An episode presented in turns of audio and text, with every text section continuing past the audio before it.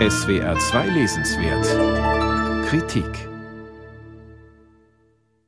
Adi ist fünf Jahre alt und lebt mit ihrer Familie in einem besseren Viertel der Hafenstadt Dar es Salaam in Tansania. Es ist das Jahr 1989. Der Vater, ein strenggläubiger Christ, terrorisiert als echter Patriarch seine Familie mit Monologen am Esstisch. Die Mutter erträgt sein Regime. Eine ältere und eine kleine Schwester leben noch zu Hause, vier weitere Geschwister sind bereits ausgezogen, sie kommen nur selten zu Besuch. Außerdem gibt es einige andere Menschen in dem Haus, die für Adi eine Rolle spielen. Das ist der Kosmos der Ich-Erzählerin, deren Leben Kayum Poi über fünf Jahre begleitet. Aber wie denkt und erzählt eine zu Beginn des Romans Fünfjährige? Der Autorin Kayum Poi gelingt es gut, mit leichter, unbekümmerter Sprache Adis Beobachtungen und Empfindungen Ausdruck zu verleihen. Adi staunt, Adi langweilt sich, Adi hat Angst. All das kann ihre Schöpferin auch über Sprache überzeugend transportieren. Indem Kayum Poi einigen Menschen aus Adis Kosmos eigene Kapitel widmet, gewinnt der Roman zusätzliche Dimensionen. Skizzen aus der Geschichte von Adis Mutter und Vater führen ins Nachbarland Kongo, von wo deren Familien stammen. Die Erzählungen reichen zurück bis zu Urgroßmutter Mai und eröffnen auch einen Blick auf historische Ereignisse, etwa auf den Horror der belgischen Kolonialherrschaft im Kongo ab dem 19. Jahrhundert. Adis ältere Geschwister wiederum, die nicht mehr zu Hause wohnen, sind die Bindeglieder, um die Gegenwart jenseits von Adis kleiner Welt einzufangen. Südafrika, der Traum von Europa und die Angst von Homosexuellen vor Entdeckung finden über Adis Brüder und Schwestern Eingang in den Roman.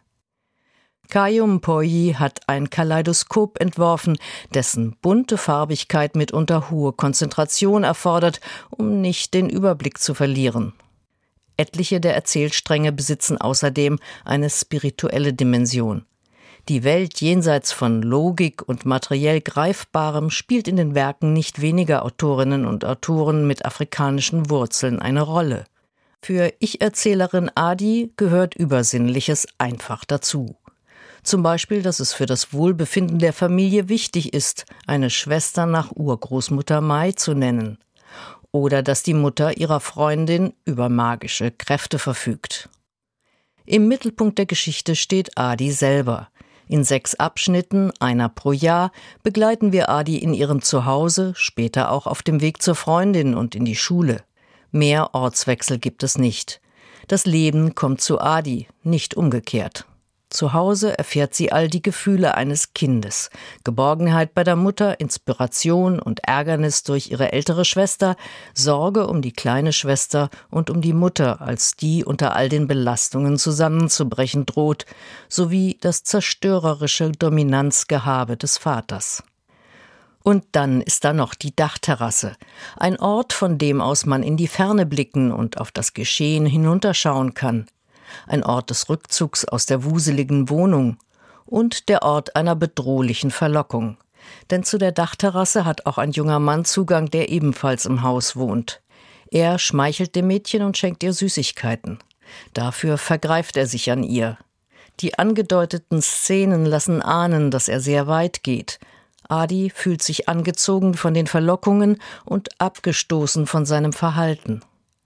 Der Ton der Erzählung verändert sich auch bei diesen Passagen nicht.